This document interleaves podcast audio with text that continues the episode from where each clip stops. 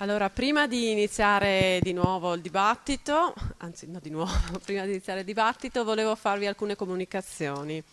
Volevo rendervi partecipe dello spirito che anima le persone che hanno organizzato e che hanno collaborato alla realizzazione di questo convegno.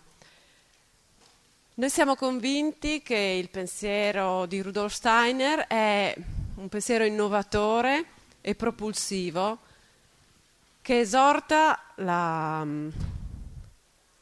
scusate, esorta il, la coscienza ad essere, a progredire, per cui riteniamo importante diffonderlo. Per questo le, convegno, la partecipazione al convegno è assolutamente libero ed è eh, alla vostra, rimesso alla vostra coscienza appunto l'apprezzamento perché il relatore non percepisce alcun compenso, per cui è rimesso a voi, al vostro libero apprezzamento questo, eh, questo compenso.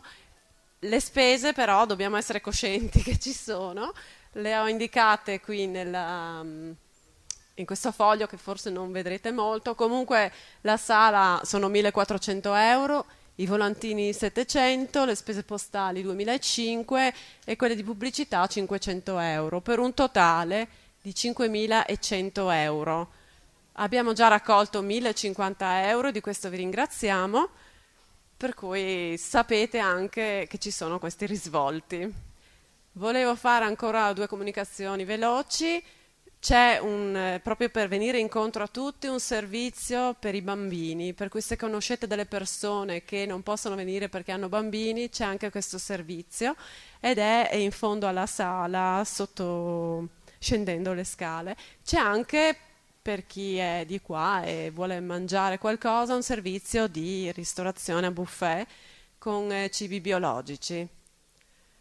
Lascio, grazie lascio la parola al relatore e a voi.